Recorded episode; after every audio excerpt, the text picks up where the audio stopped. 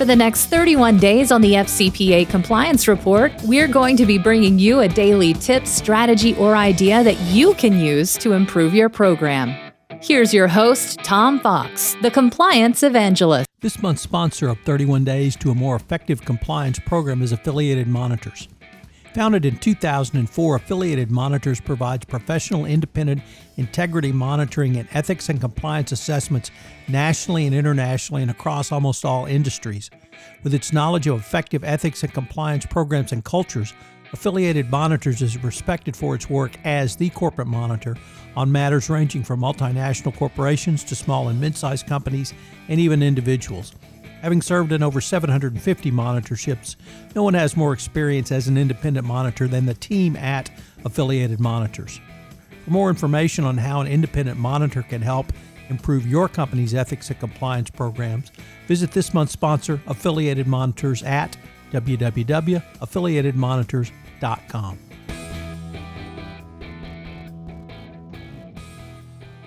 Discipline and rigor in your internal controls.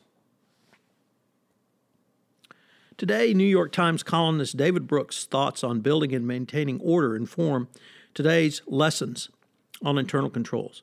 In the area of internal controls, I believe it is incumbent to consider not only the obvious risk areas for your internal controls, but also the universe of potential transactions within the operations of your company.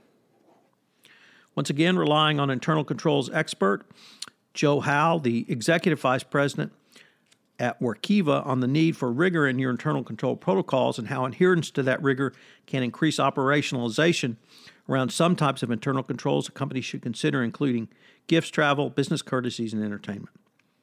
One area that companies need to be mindful of is corporate checks and wire transfers in response to falsified supporting documentation such as check requests, purchase orders, or vendor invoices. The delegation of authority is critical, a critical internal control. So, for example, a wire transfer of X between company bank accounts in the United States might require the approval of the finance manager at the initiating location and one officer.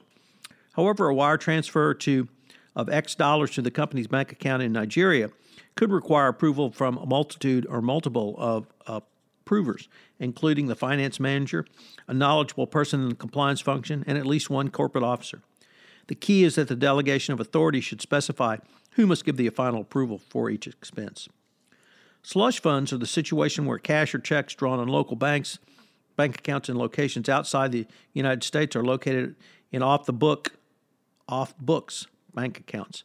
Petty cash disbursements in locations outside the U.S. have unique control issues. Some petty cash funds outside the U.S. have small balances, but substantial throughput of transactions. Your delegation of authority should address replenishment of petty cash funds in countries outside the U.S., as well as approval of expense reports for employees who work outside the U.S., including those who travel from the U.S. to work outside the U.S. Another area for concern is travel. The reason being that a company's corporate travel department and independent travel agencies can buy tickets, hotel rooms for non employees. Internal controls might be needed to ensure that policies are enforced for travel for non employees uh, when purchased through a corporate travel department or an independent travel agency. As was demonstrated in the GlaxoSmithKline corruption enforcement action in China, a company must not discount the risk related to the abuse of power internally in collusion with independent travel agencies. You should implement procedures to ensure compliance with your company policies regarding payment of travel and related expenses for third parties, for not only visits to manufacturing or job sites, but also any compliance restrictions that might be in place. An area for fraud, corruption, and corporate abuse has long been procurement cards or P cards. If your company uses procurement cards, assume these to be a very high risk area, not just for FCPA, but for fraud generally. Banks have made a great selling job for corporations for the use of procurement cards to help facilitate cash management, but more often than not, they can be simply streamlined, a simply streamlined way to allow embezzlement and misbehavior to go undetected. Here, a control objective should be put in place along the lines of a written policy and procedures defining the acceptable and unacceptable use of procurement cards, required forms, required approvals, and documentation, including review requirements. An interesting analogy that Howell used is a step faster than the bear. If this is the theory that you do not have to have a home which would allow you full protection if you're attacked by a bear. You simply have to have a stronger one than your neighbor because uh, the bear will attack the weakest link.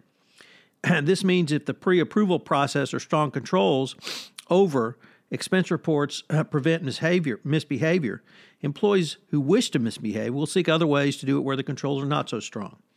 This means you must use your risk assessment process to help prioritize where controls are most needed. If your company prohibits gifts or other travel other than for the submitted employee from being included in the expense report, you should consider requiring instead a check request form be used, which would be subject to stringent controls. In such cases, a checklist could be completed and attached to the check request, which included questions and disclosures designed to flush out what exactly was provided in the way of a business class airline, pocket money, event tickets, or other indicia of a valid or indeed invalid trip. Such internal controls would allow for a more streamlined process of expense reports and still elevate the gifts uh, and travel items to the appropriate level of review and appropriate level of documentation. One question I am asked often is why does a company need internal controls in place regarding gifts, travel, and entertainment, where their internal audits of expense reports are common? It is important to keep in mind that with respect to gifts, travel, and entertainment, internal audits most often constitute, at best, a detect control, which only gives comfort for some historical period on a retrospective look back, and is not necessarily a representative of the controls in place to prevent future violations. So it is a false sense of security for a compliance officer to rely on internal audit of expense reports to be a control needed over GTE policies. So, how does this all tie into uh, New York Times columnist David Brooks? Well, in a piece David Brooks wrote, building and maintaining order requires toughness of mind and rigor and discipline to properly serve your own work. I think this translates uh, into the compliance world and certainly the world of internal controls that by having the rigor to institute and enforce the types of internal controls that have been identified herein, you can go a long way towards detecting and, more importantly, preventing a compliance violation from occurring. So, what are today's three key takeaways? Well, the first one really deals uh, directly with the title of this piece, and that's you must maintain rigor and discipline around your internal controls. Once you put the internal cl- controls in place, you cannot have them circumvented. You cannot have senior management walk around them. You must uh, emphasize to employees that if they want expense reimbursements, they're going to have to fill out the form and have the form side, signed and have all information. Number two, never forget that controls against fraud can also help you prevent corruption. And finally, number three, is your house stronger than your neighbors to prevent that attack from the bear? Think about that in terms of your employees and internal controls enjoyed this episode of One Month to Better Internal Controls. If you've listened to this podcast on iTunes, I would greatly appreciate it if you would rate this podcast, as it would help in our rankings. Get the word out about the only one month podcast series, which enables you to design, implement, and enhance a better compliance program. Also, if you have any questions, please feel free to contact me at tfox at tfoxlaw.com. This is Tom Fox. Thank you very much for listening, and I hope you'll join us again tomorrow. Once again, thanks to our sponsor, Affiliated Monitors, for sponsoring this month's series. This production of 31 Days to a More Effective Compliance Program is a special production of the Compliance Podcast Network. I hope you will join me again tomorrow.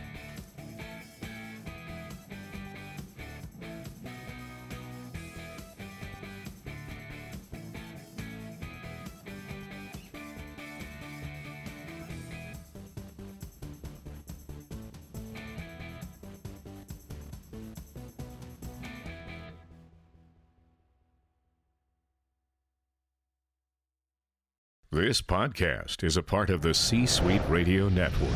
For more top business podcasts, visit c-suiteradio.com.